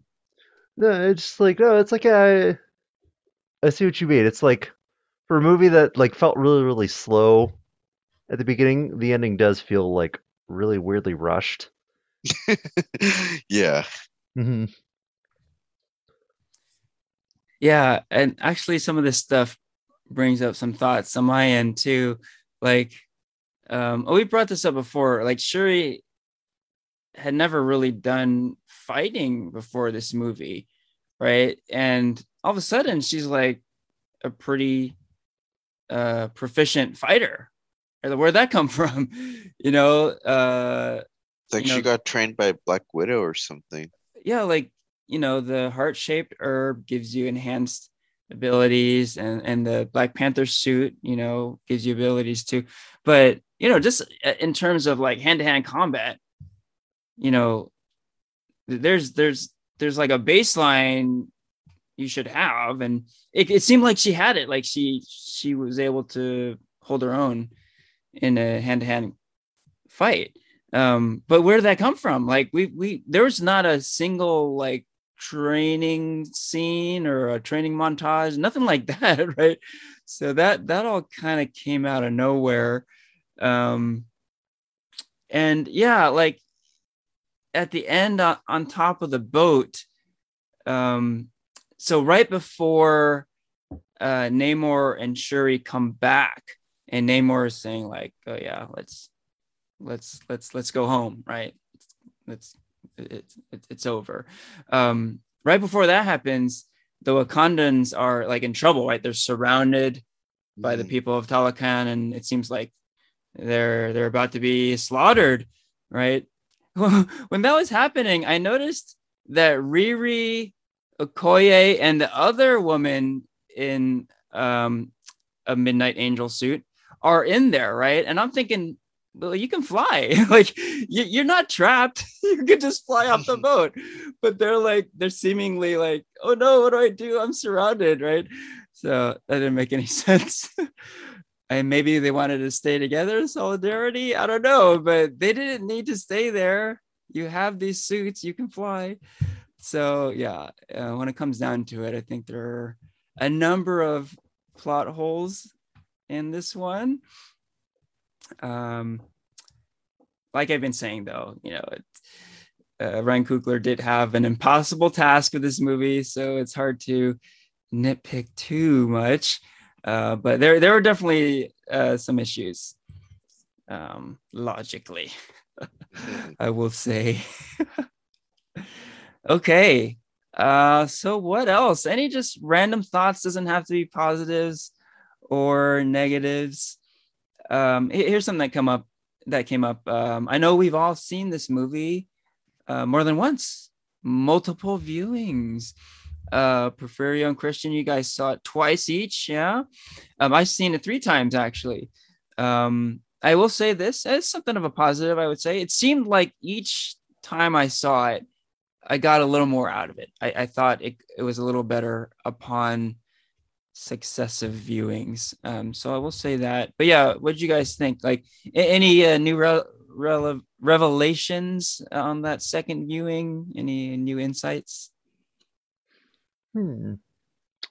Yeah, like I don't know. Um, as far as like better or worse, I think uh, there was some parts I definitely appreciated a lot more. I think on the second viewing, more of like um, kind of just stuff I I guess thematically picked up on. You know, um, I think with Namor and I think Talokan, and I I think I was a lot like I just I really did like I think love the scenery a lot more. The second time I was able to just kind of kind of like I think really really soak that in as well. And I think another thing that I I think I picked up a lo- lot more uh, on the second time um because I, I I guess I didn't really know how to process this, but we did talk about it a little bit at the end. Um, it's kind of they keep it at the very end of the movie, of course. Um, after Shuri burns her robes, you you see Nakia come out with the uh, the little T'Challa, the son. I guess that's probably why she was largely absent for a lot of the movie. Um, Yeah.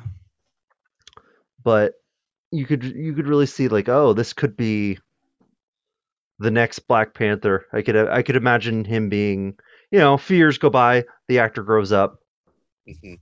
and he is now T'Challa, but maybe as a much younger younger version who learns the ropes.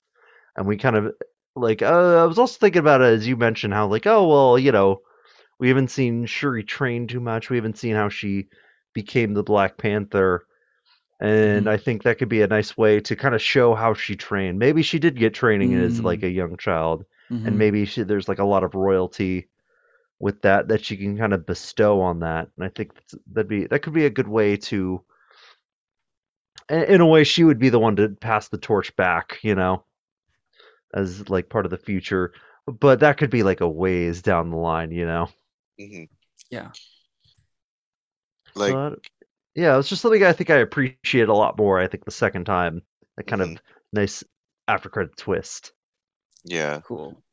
you Good know, you. like, I, I, I really kind of wonder if like they had always planned to, um, have like T'Challa's child be introduced in the MCU, you know, because like what the kids at least like he looked like six or seven years old. And so I feel like Yeah. that that really kind of also answers the question like where was Nakia during like Infinity War and Endgame, Yeah. you know? Yep. Like she even says, I think she tells Shuri that she um took him away from Wakanda to escape, you know, like that whole pressure of fulfilling royal duties and Mhm. everything. yeah. And that whole timeline of Infinity War and Endgame seems to be about the same time that of how old the, the boy is. You know? Right. Right. and because yeah like at least it has to be what from if from the snap it was a five year right five years or four years Five years. Yep. five years so at least from infinity war and endgame it's five years but from like black panther 1 to black panther 2 like it seems to be in that like time frame of like yeah like five to seven years you know like hmm and so it just makes sense like yeah whether or not they had this it ha, uh, of the two having a kid and Nakia's absence, like that was probably I feel like always at the back of the mind. And and then they just kind of like, yeah, um the best way they could honor Chadwick and fans by giving a new Black Panther is by naming him T'Challa, you know, T'Challa Jr. Yeah. Oh man, I love that post credit scene so much. It's so awesome.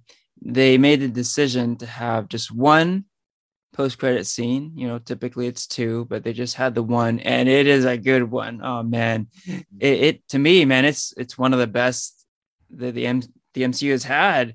It's so great, and um, yeah, the fact that Nakia named her child T'Challa is just everything.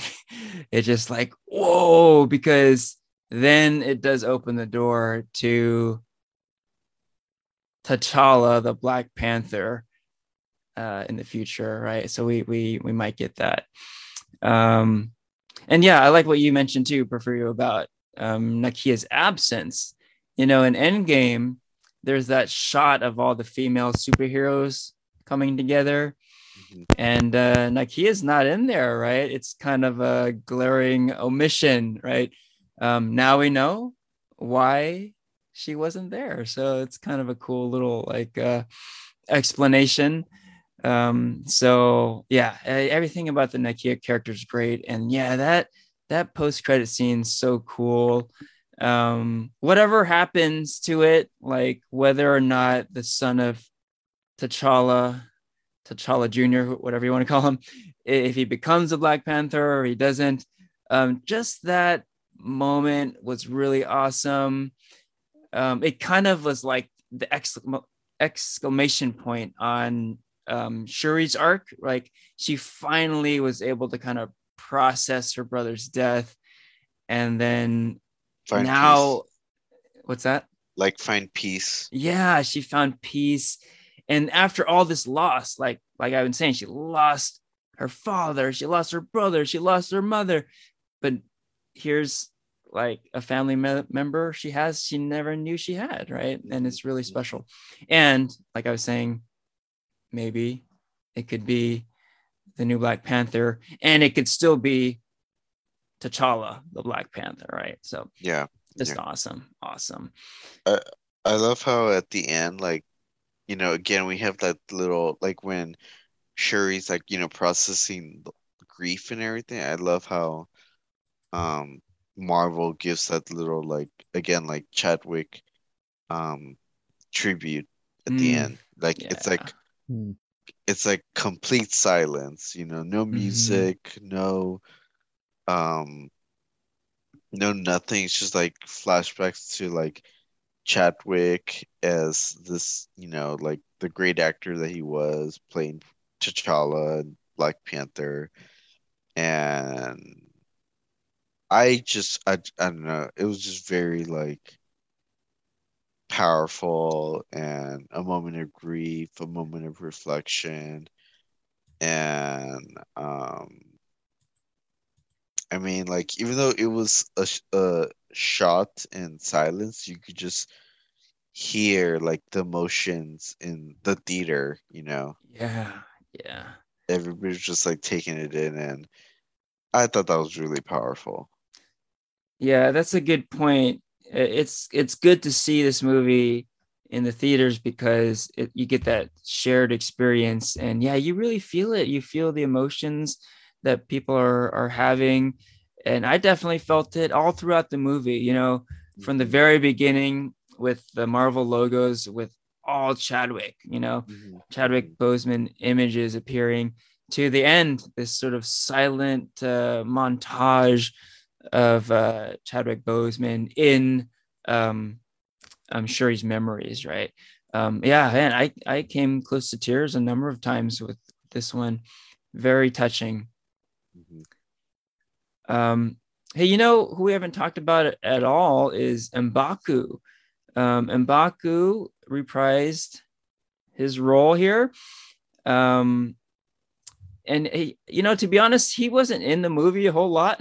uh, I love Mbaku, and uh, yeah, maybe could have used a little more of him, but um, uh, what he when he is in the movie, I think he's quite good. I, what I wanted to call out is that it seemed like he had a lot of good ideas all throughout the movie. Like at first, um, when the Wakandans are trying to figure out uh, what to do with Namor, um, he had a very aggressive approach. He's like, we just gotta, we gotta get rid of this guy. Let's just kill him, right? If you're like, whoa, whoa, whoa, whoa, you know, you know, you're you're you're like you're savage mountain dude, right? Like uh, we're we're um, civilized. Let's you know, we, we have to handle this diplomatically, right? Mm-hmm. But and um, it seemed like I mean, you know, maybe it's not the best idea just to kill a guy, but I, I understand his way of thinking. Like, let's just get rid of this problem right now. And then later in the movie, when the Wakandans are actually on board with like taking out Namor, he he's he's thinking pretty strategically. He's like, oh, well, if we if we kill Namor now, like we're gonna start a war. Like that's maybe that's not the best idea. So again, like he's kind of got this like outside of the box thinking. And then at the very end, he has another great idea. He he wants to to fight for the throne.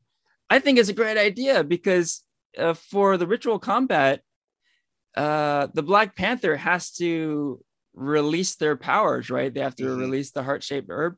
And there's no way Mbaku's losing a fight with Shuri without any powers, right? So of course you would win. So it's like a great, a great time to to go for the throne. So I just think he had a lot of a lot of great ideas. I, I think they're setting up Mbaku for some some big things ahead because just it seems like uh, they they were they were uh, showcasing his uh, his um, his leadership skills in this one.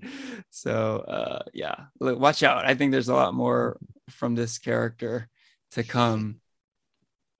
Yeah, I, I wish we got more of him. Like he was great in the scenes he was in.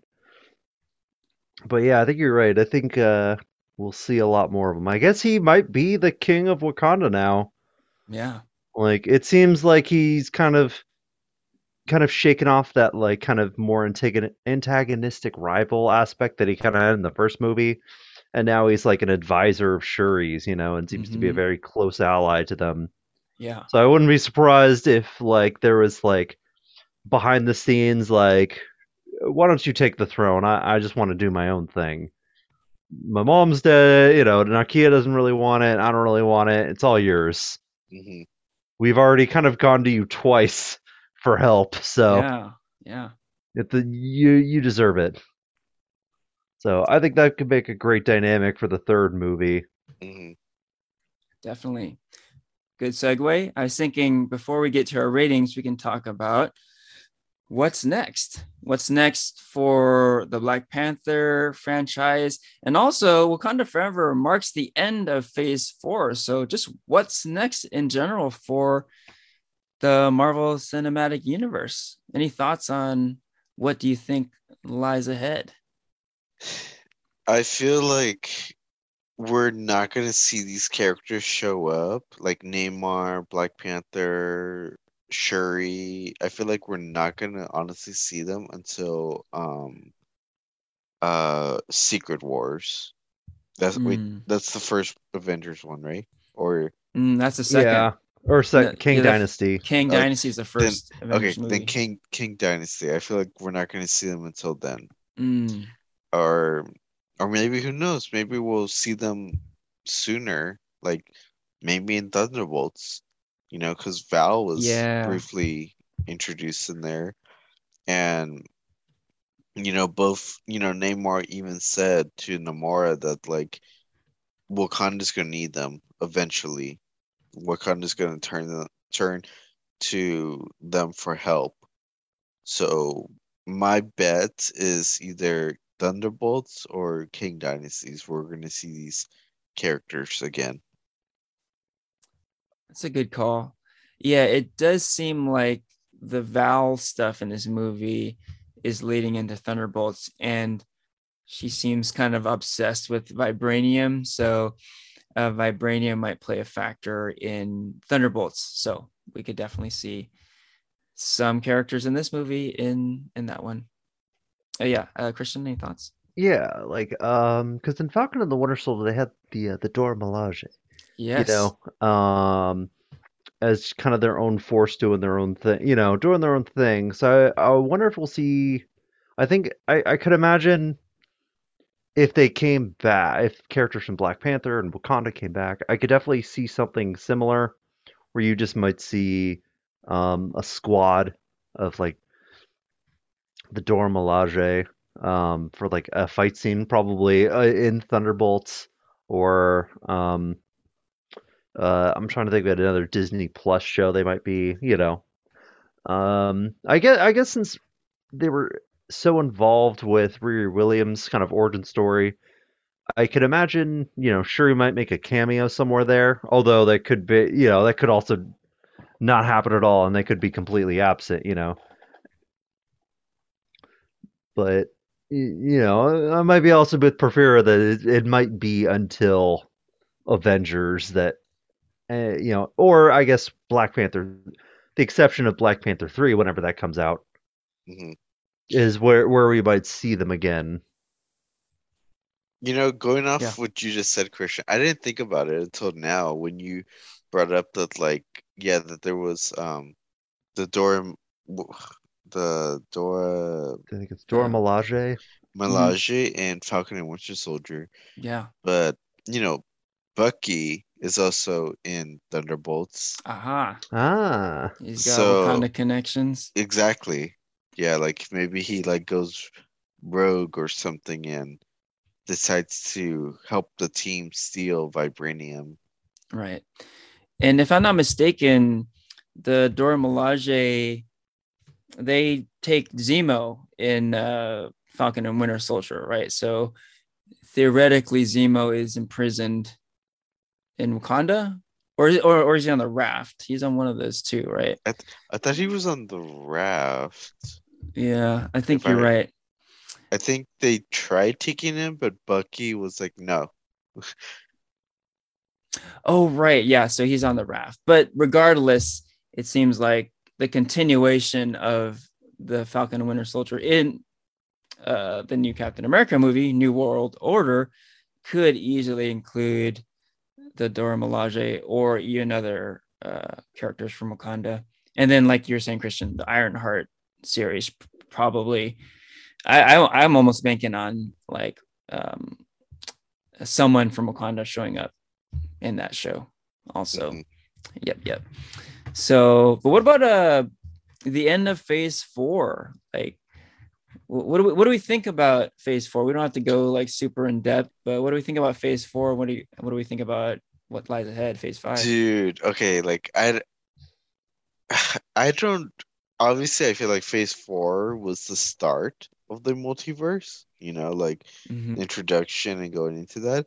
But I think I was having this conversation with you guys, but I feel like phase four was just a um a time for like grieving. You know, you have so that's just a really, really I feel like common theme throughout the projects. You know, you had Wanda um grieving over the loss of vision. You had Peter Parker grieving over the loss of his Aunt May and his friends, basically, Yeah. you know. Um you had yeah, like Shuri grieving over the loss of her brother. Um, I feel like there's like one other big one I'm missing. But um I just feel like especially like after or um Yelena grieving over the loss of her sister, you know? yeah yeah Like I feel like phase four was just kind of like getting back into reality from like the blip, you know? And I feel like don't quote me on this, but I feel like Kevin Feige, especially because phase four was just like coming out out of like um or like it happened during like the pandemic was just like a time for us to just kind of like grieve all together with COVID and everything. yeah And um but yeah, basically just the grief and getting back into into it from like the effects of the blip in Endgame. mm. oh, that's a good take any thoughts on phase four christian There we go. Um, having some mic issues, but that's actually a good theme that um you brought up Porfirio that I actually never thought about with Phase Four. Like there's a lot of death and grieving over characters, um, and character deaths. Like, I guess if this is the this is a very different end to a phase, you know, uh, Black Panther: Wakanda Forever, because there's no real big Avengers movie to really kind of cap it off, you know. Mhm. Yeah, yeah. And I, but I, I will say, like, I do know that, uh, you know, the movies tend, had to get shuffled around a bit because of the pandemic. You know, pandemic, and if you know the untimely death of Chadwick Boseman, as well as you know some other things. And I think the way these movies are made and scheduled, Mhm. um, with you know another one was Doctor Strange supposed was supposed to be before Spider Man, yada yada yada. And so, um, like, I think like uh, I guess like to keep it I guess brief on Phase Four, my thoughts kind of like kind of similar to how I feel like I guess about this movie, where I think you see when you when it kind of gets to those spots of grieving, or some of the like the more emotional scenes, it's like you, can really have some of the best Marvel has to offer, but um, I think there is a general problem of bloat. You know, like sometimes the Mhm. shared universe can feel a bit too much like baggage, like what we've seen with Val and Ross. But at the same time, it can also set up some very great opportunities with Namor. And like we're really excited about him. He was a really like great new take on the character, and we're really excited to see where he he's going. And I think they're like so, sometimes movies can these movies can feel a bit more like uneven in a way because because you have such great moments and like some parts where you just really feel like you're tuning out, you know. Yeah. And so this movie it's, it does in a way it feels like a, a fitting end to Phase Four Mhm. in that regard. Yeah, good point. Yeah, I like that idea. This movie being a bit of a microcosm of the MCU Phase 4 because uh yeah, it's a long movie, like we mentioned, 2 hours 41 minutes and um like you mentioned Christian, it's a bit bloated. And uh Marvel Cinematic Universe Phase 4 was pretty bloated too. Let me run down the list real quick. Uh, there were a bunch of movies and a bunch of shows. The movies were Black Widow, Shang-Chi, Eternals, Spider-Man No Way Home, Doctor Strange 2, Thor 4, Black Panther 2, and then uh, TV shows WandaVision, Falcon and Winter Soldier, Loki, What If, Hawkeye, Moon Knight, Ms. Marvel, and She-Hulk. So there was a lot of content in this phase.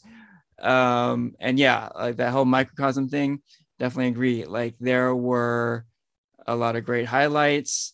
Uh, there were certainly lowlights as well.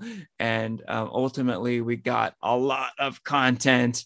Uh, so yeah, I think I think uh, in a similar vein, you could, we could describe this movie in that way. Um, there were highs, there were lows. Ultimately, um, maybe a little longer than it needed to be, perhaps. Um, but let's get into that. How good was it? Let's rate Black Panther Wakanda Forever. Uh, how about you, Porfirio? You want to start with your rating?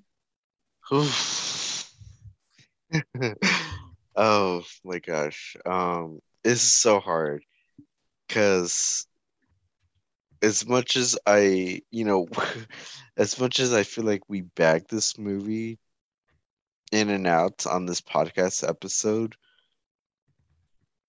it was like you said, Henry, so many times, like this was an impossible task for anybody to have done, you know, to write write it well and write it to honor Chadwick and write it to just kind of make sense, you know. Yeah, yeah.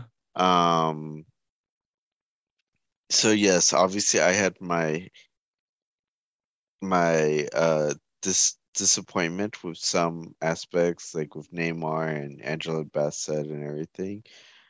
Um, was it better than the first one? I don't think so.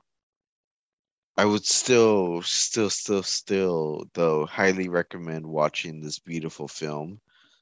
And so, because of that, I think I would give this movie a four out of five. Excellent. Uh-huh. All right. Uh, how about you, Christian? How would you rate this one? Um, I think Prefer he does make a really good point where like this movie was an impossible task. It's it's really not.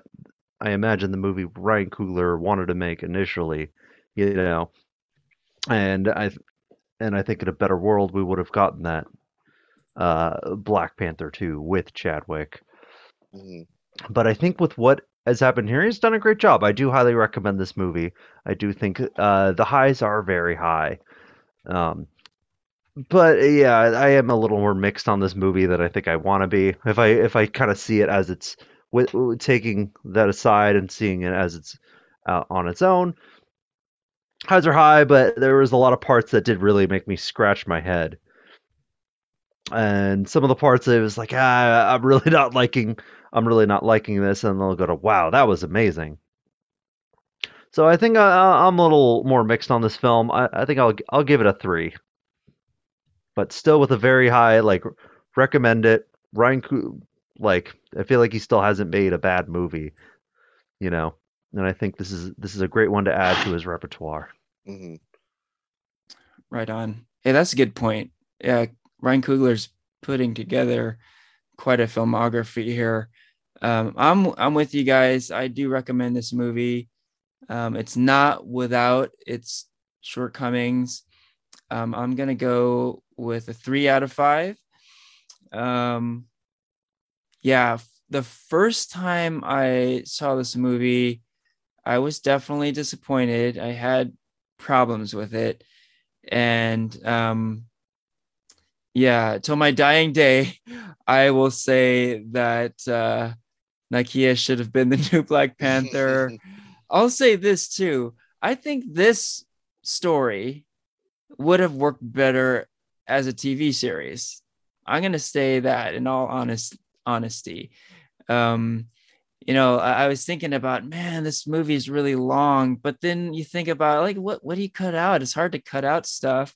Maybe you take out a little bit here and there. What do you cut out? Well, maybe you don't cut it out. Instead, you spread it out over, you know, six episodes.